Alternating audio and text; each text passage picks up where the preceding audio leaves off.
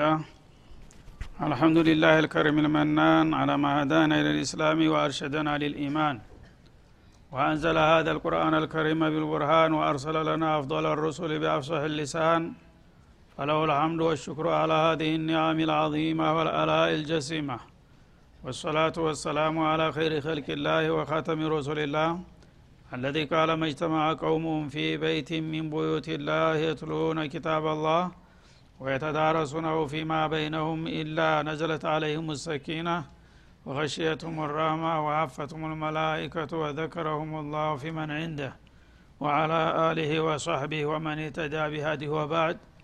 فقد وقفنا في الدرس الماضي عند قوله جل وعلا من سورة النساء حرمت عليكم أمهاتكم وبناتكم وأخواتكم وعماتكم وخالاتكم الآية فلنبدأ من هنا.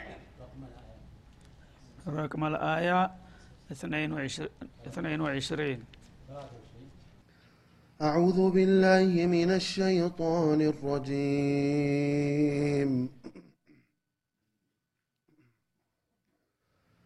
حرمت عليكم أمهاتكم وبناتكم وأخواتكم وعماتكم وخالاتكم وبنات الأخ وبنات الأخت وأمهاتكم اللاتي أرضعنكم وأخواتكم من الرضاعة وأمهات نسائكم وربائبكم اللاتي في حجوركم من نسائكم اللاتي من نسائكم اللاتي دخلتم بهن فإن لم تكونوا دخلتم بهن فلا جناح عليكم وحلائل أبنائكم الذين من أصلابكم وأن تجمعوا بين الأختين إلا ما قد سلف إن الله كان غفورا رحيما والمحصنات من النساء إلا ما ملكت أيمانكم. كتاب الله عليكم وأحل لكم ما وراء ذلكم أن تبتغوا بأموالكم. وأحل لكم ما وراء ذلكم أن تبتغوا بأموالكم. محصنين غير مسافحين. فما استمتعتم به منهن فآتوهن أجورهن فريضة ولا جناح عليكم فيما تراضيتم به من بعد الفريضة إن الله كان عليما حكيما ومن لم يستطع منكم طولا أن ينكح المحصنات المؤمنات فمما ملكت أيمانكم من فتياتكم المؤمنات. والله أعلم بإيمانكم بعضكم من بعض. فانكحوهن بإذن أهلهن وآتوهن أجورهن بالمعروف محصنات غير مف غير م... غير مسافحات ولا متخذات أخدان. فإذا أحصن فإن أتين بفاحشة فعليهن نصف ما على المحصنات من العذاب. ذلك لمن خشي العنة منكم وأن تصبروا خير لكم والله غفور رحيم. يريد الله ليبين لكم ويهديكم سنن الذين من قبلكم ويتوب عليكم والله عليم حكيم. والله يريد أن يتوب عليكم ويريد الذين يتبعون الشهوات أن تميلوا ميلا عظيما. يريد الله أن يخفف عنكم وخلق الإنسان ضعيفا. يا أيها الذين آمنوا لا تأكلوا أموالكم بينكم بالباطل إلا إلا أن تكون تجارة عن تراض منكم ولا تقتلوا أنفسكم إن الله كان بكم رحيما ومن يفعل ذلك عدوانا وظلما فسوف نصليه نارا وكان ذلك على الله يسيرا إن تجتنبوا كبائر ما تنهون عنه نكفر عنكم سيئاتكم وندخلكم مدخلا كريما. أعوذ بالله السميع العليم من الشيطان الرجيم.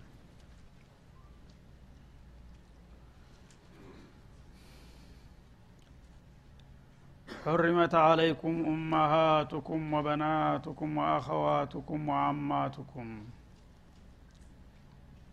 አላህ ስብሓናሁ ወተላ በሁሉም ነገር ላይ የራሱ የሆነ ስርአትና ህግ አለውና ኢስላም የሰው ልጆችን ህይወት በየዘርፉ ነው የሚመለከተውና የሚዳስሰው ስለዚህ በጋብቻ በማህበራዊ ጉዳይም ማድረግ ያለብንና መከልከል ያለብንን ጭምር በዝርዝር ይነግረናል ማለት ነው። ባለፈው ተጀምሮ ነበረ ይህ አያት መሀል ላይ ተንጠልጥሎ ስለቀረ ለማያያዝ ከኋለኛው አያት ጋር እንዳውም ተዛምዶ አለሁ ወላ ተንኪሑ ማነካሀ አባኡኩም ሚን ኒሳ አባቶቻችሁ ያገቧቸውን እናንተ እንዳታገቡ በሚል ጀምሮ ነበረ ቀደም ሲል በሀያ አንደኛ ቁጥር ላይ ማለት ነው ወይም በሀያ ሁለተኛው ላይ በጃይልያ ጊዜ ያደርጉ ነበር። ሰዎች ከእንስሳ ያልተሻሉ ነበሩና አባቱ ተሞተ በኋላ እናትያውን የእንጀራ እናቱን መልሶ ያገቡ ነበረ። ያ በጣም ጸያፍ ነገር ነውና ሰበበ ንዙሉም ከዛው ጋር ይያያዛል። አቡ ቀይስ የሚባል ሰውዬ አንሷሪ የመዲና ሰው ይሞታል። እና ተሌላ የወለደው ታላቅ ልጅ ነበረውና አባቱ ከሞተ በኋላ የእንጀራ እናቱን ለጋብቻ ጠየቃት። በሚጠይቃ ጊዜ ደነገጠች። እኒ ሁንቱ አዑዱከ ምን አብናኢ? እኔ እኮ አንተ እንደ ልጅ ነበረ የማይህ በዚህ መልክ ታስበኛለህ? እንዳለችው። አሁን ምን አለ ይቻላል? አላት። ላ አፍአሎ ሀታ ኡክቢረ ረሱላ ላህ ለ ላሁ ወሰለም። ሙእሚና ነበረችና ይሄ ነገር እርግጥ በጃሂልያ ጊዜ እኛ ሴቶች ያው መብት ስላልነበረ እንደፈለጋችሁ ታረጉ ነበር አሁን ግን የአላህ መለክተኛ ነግሬ እሳቸው ከፈቀዱ እንጂ ዝም እያላደርገውም ብላ ተነስታ ወደ ነቢዩ መጣች ማለት ነው። እሷ ባቀረበችው ጥያቄ መልክ ነው ለኡመቱ ውስጥ የውመልቅያማ ይሄ ደንብ የመጣው ማለት ነው። ወላ ተንኪሑ ማነካሀ አባኡኩም ሚን ኒሳ። አባቶቻችሁ ያገቧቸውን ሴቶች ከዛሬ ጀምራችሁ ማግባት አይቻልም። ምንም ባትወልዲህ እናተ ናት በአባትህ ደረጃ ስታይ ማለት ነው ስለዚህ ይህንን ማድረግ እንደማይፈቀድ ነገሩ። ደግነቱ ሴትዮዋ መጠየቋ እንጂ ዝም ብሎ ቢያደርግ ኑሮ ነቢዩ ዛቱ ይህንማ ቢያደርገው ኑሮ ዋጋውን ያገኝ ነበር አሉ ኢላ ማቀድ ሰለፍ ላኪን ማቀድ ሰለፍ ፈቀድ አፈላህ። ግን ይሄ ህግ ከመምጣቱ በፊት ወትሮ በተለምዶ በጃሂልያ ታደርጉት እንደነበረው ባደረጋችሁት ወደ ኋላ ተመልሶ እገሌ አባቱን ሚስት አግብቷልና ይቀጣ አይባልም ቢያንስ ልቀቅ ነው የሚባለው እንጂ ማለት ነው። እንጂ ካሁን በኋላማ የአባትን ሚስት ማግባት አይፈቀድም ማለት እነሁ ካነ ፋሒሸተን ይህን የአባቱን ሚስት ማግባት ይሄ በጣም ጸያፍ የሆነ ለሰሚ ለተመልካች የሚሰቀጥጥ የሆነ ብልግና ነው። ወመቅተን አላህም ጋር ደግሞ በጣም የሚያጣላ ጸያፍ ስራ ነው። ወሳ ሰቢላ መንገድነቱም የከፋ ነው በማለት በተደራራቢ ቃላቶች ኮነነው እናወገዘው ማለት ነው። ይሄ እንግዲህ በደንብ ያሰመረበት ቀድሞ በተለምዶ ያደርጉት ስለነበረ ለአንዴና ለመጨረሻ ጊዜ እርማችሁን ቁረጡ ይሄ ነገር አይፈቀድም በማለት ወሰነ ማለት ነው።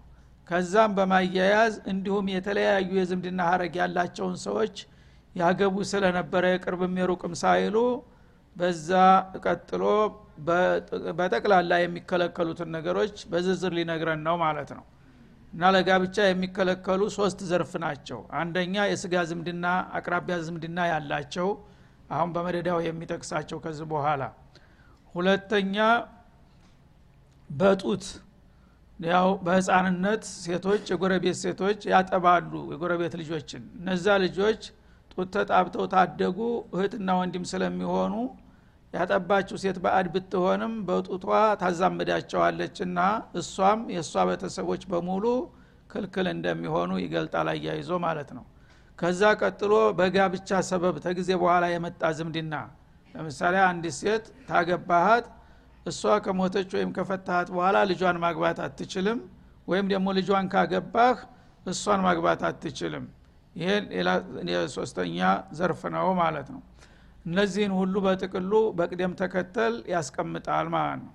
ከዛ ባሻገር ያሉትን ግን ማንኛዋንም ሴት ፍቃደኛ ሁና ከተስማማችና ከተቀበለችህ በስርአቱ በእስላማዊ መንገድ ማግባት እንደሚቻል የሚደነግግበት ይህ አያት ነው። ሁሪመት አለይኩም ኡማሃቱኩም እና እናቶቻችሁ በእናንተ ላይ ለጋብቻ እርም ከደረጉባችሁ ይላል።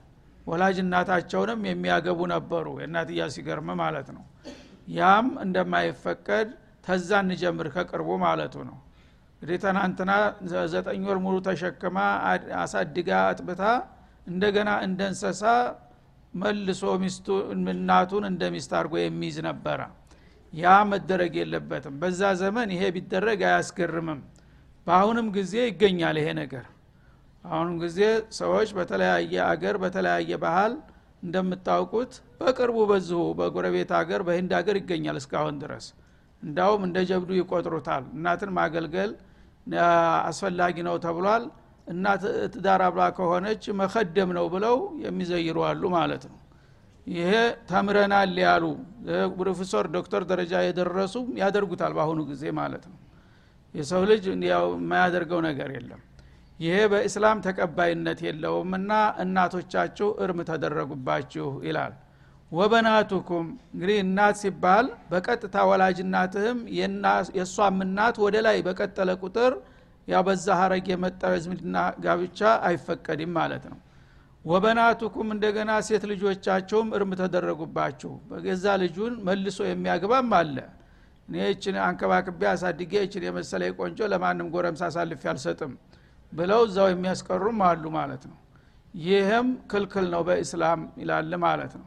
እንደገና የልጅ ልጇም ወደታች በእሷ ሀረግ የወረደው በሙሉ እንደዛው ሀራም ይሆናል ማለት ነው።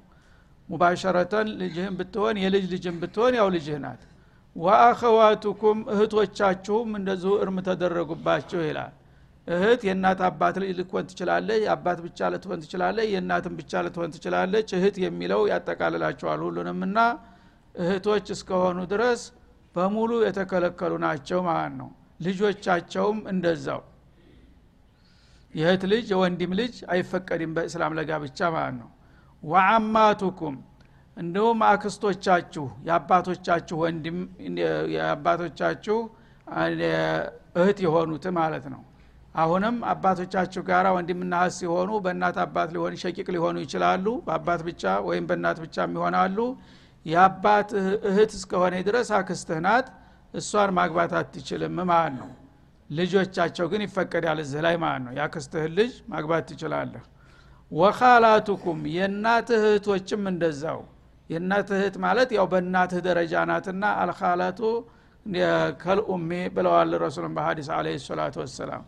የእናትህን እህት ማግባት አትችልም ልጆቻቸውን ግን ይቻላል ማለት ነው የአክስት ልጆች በአባትም በኩል ቢሆን በእናትም ልጆች አክስቶች ራሳቸው አይፈቀዱም እንጂ ልጆቻቸው የአጎቶችም ልጆች አክስቶችም ልጆች በአባትም በእናትም ያሉት ልጅ እስከሆኑ ድረስ ይቻላል። ራሷን አክስትን ግን አይፈቀድም። አክስትነቷ ሙሉ شقيق ብትሆንም ከፊልም ቢሆን ማለት ነው።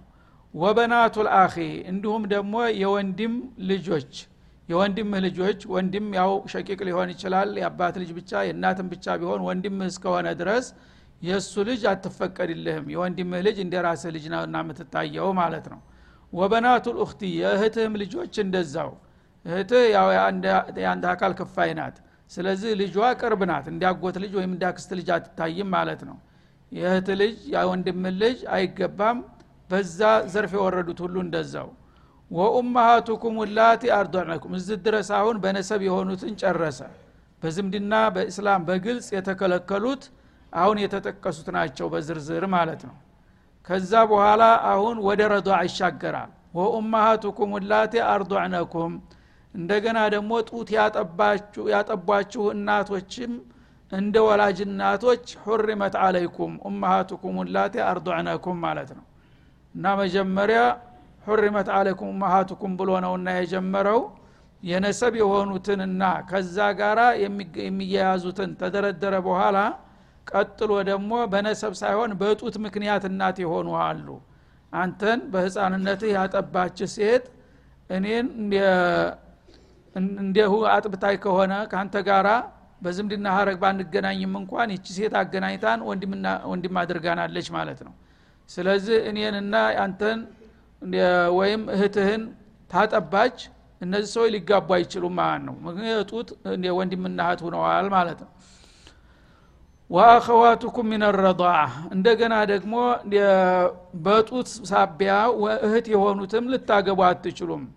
በትውልድ እንኳ በአድ ብትሆኑ አንድ ሴት ያጠባቻቸው ሰዎች የጎረቤት ሰዎች በጡት እስከተገናኙ ድረስ እህትና ወንድም ናቸውና እሱም ክልክል ተደርጓል ይላል ማለት ነው ይህን ለናሙና ነው እንጂ በሀዲሱ የህሩሙ ምን ረضዓት ማ የህሩሙ ምን ነሰብ ብለዋል ረሱል አለ ሰላም አሁን ባለፈው የተዘረዘሩት ወደ ሰባት የሚሆኑ ናቸው።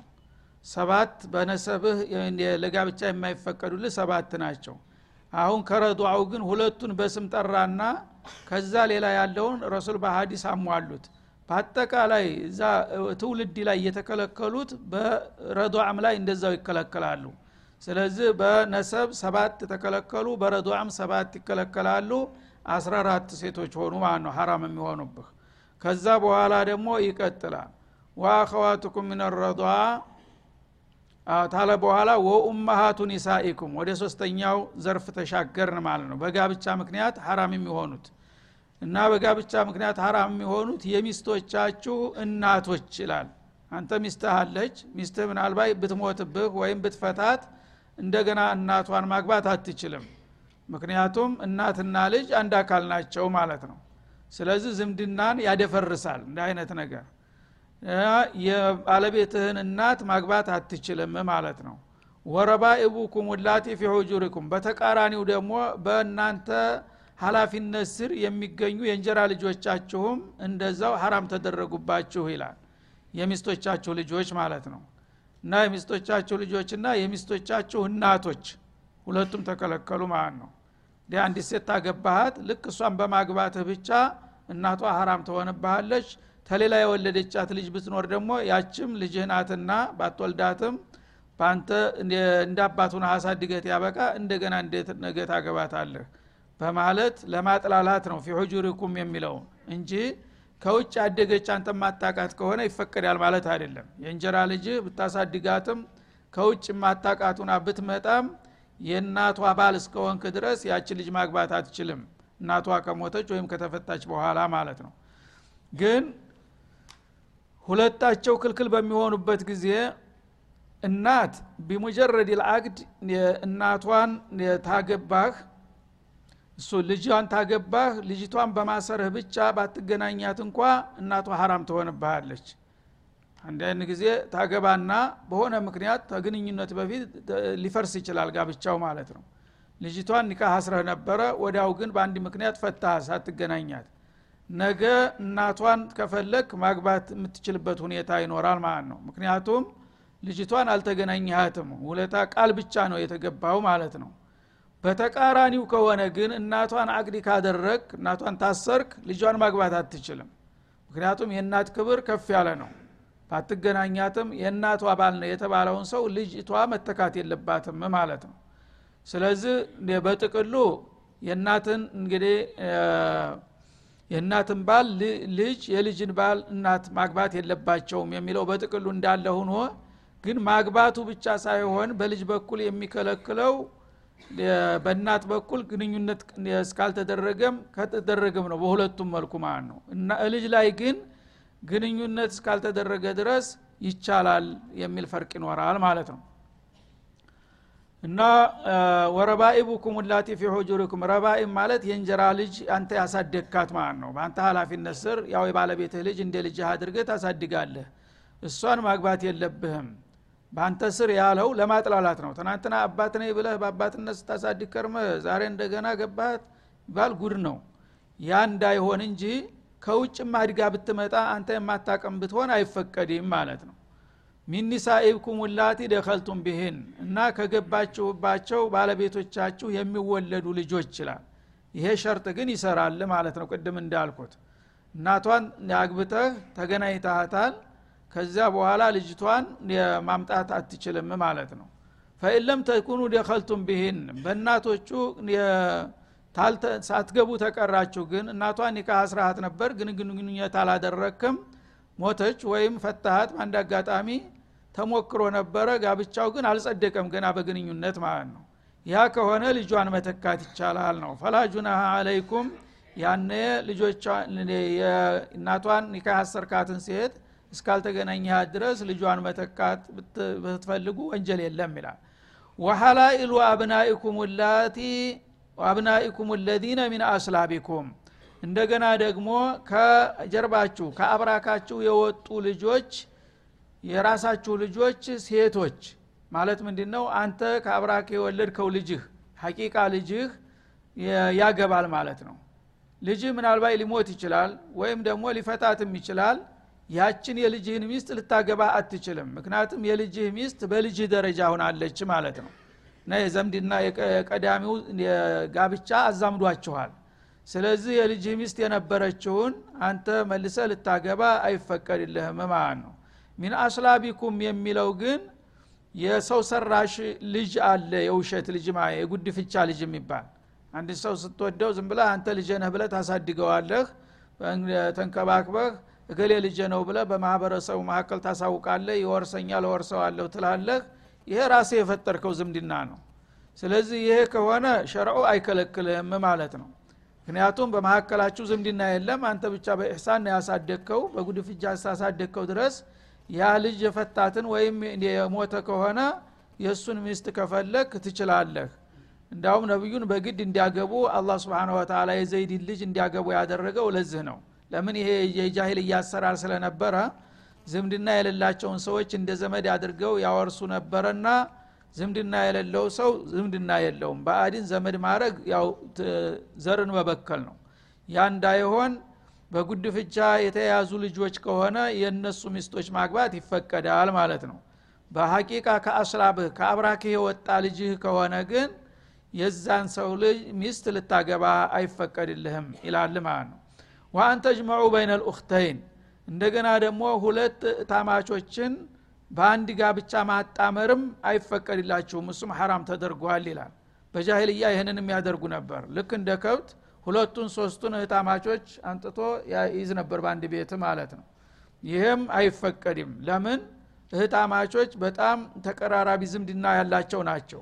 ከአንድ አካል የወጡ እስከሆኑ ድረስ ዝምድናቸው ጠንካራ ነው ይሄ ጋብቻ የሚባል ደግሞ ነገር ሴቶች በተለይ የቅናት ያጠቃቸዋል።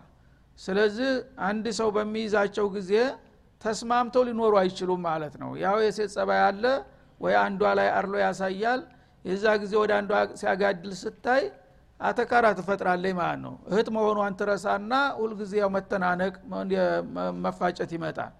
ስለዚህ ዝምድናቸው አደጋ ላይ ይወድቃል ማለት ነው እሷ ያው ባሌ ልትቀማኝ ነው ያችኛውም ልትቀማኝ ነው እያለች በመናፈግና በመወዳደር በሚፈጥሩት አተካራ ዝምድናቸው እንዳይበላሽ እህቶችን በአንድ ጋብቻ አጣምሮ መያዝ አይቻልም።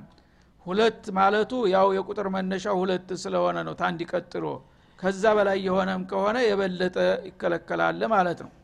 ይህላ ማቀድ ሰለፍ ግን ያለፈው ሲቀር ይላል። ማለት በጃሂልያ ጊዜ ይህን ያደርጉ ነበር እስላም ከመምጣቱ በፊት በዛ ጊዜ ልቅ ናቸው ህግ የለም የፈለገውን ነው የሚያደርገው። ያንን ቀደም ሲል ሳታውቁ ያደረጋችሁትን እንደገና ተቀጡ ብለን አንይዛችሁም። ፈቀድ አፈላህ ያለፈውን አላህ ስብሓናሁ ወተላ ይቅር ብሏችኋል። ለወደፊት ግን እንዲህ አይነት ነገር መቀጠል የለበትም ይላል ማለት ነው። እና ያለፈውን ይቅር ይሏችኋል ማለት ደግሞ መቀጠል ትችላላችሁ ማለትም አይደለም። እህታማቾቹን ይዞ የቆየ ካለ ወደፊት ይቀጥለ አይችልም። በወንጀሉ አትጠየቅም ነው እንጂ ትፈታለህ ሁለት ወይም ሶስት እህታማቾች ይዞ ከተገኘ ፍታ ብለውታል። ረሱል አለ ሰላቱ ወሰላም ይፈታል። ግን ባለፈው ገና ተመከልከሉና ይህን ተመስማቱ በፊት ባደረገው ወንጀል አይጻፍበትም ለማለት ነው። ኢነላህ ካነ ገፉረ ረሒማ እና በዚህ መልክ አላህ ስብሓናሁ ወተላ የከለከላችሁን አውቃችሁ ተተከለከላችሁ። በጃሂልያ ጊዜ ያልሆነ ነገር እንዳጸያፍ እንኳ ብትሰሩ ወደ ኋላ ተመልሶ በዚህ ሊቀጣችሁ አይፈልግም። ለምን አላህ ምህረተ ሰፊና ሩሩ ነውና ይላል ማለት ነው። አሁንም ይቀጥላል። ጥሩ ወሰለ ላሁ ወሰለማ አላ ነቢይ ወላ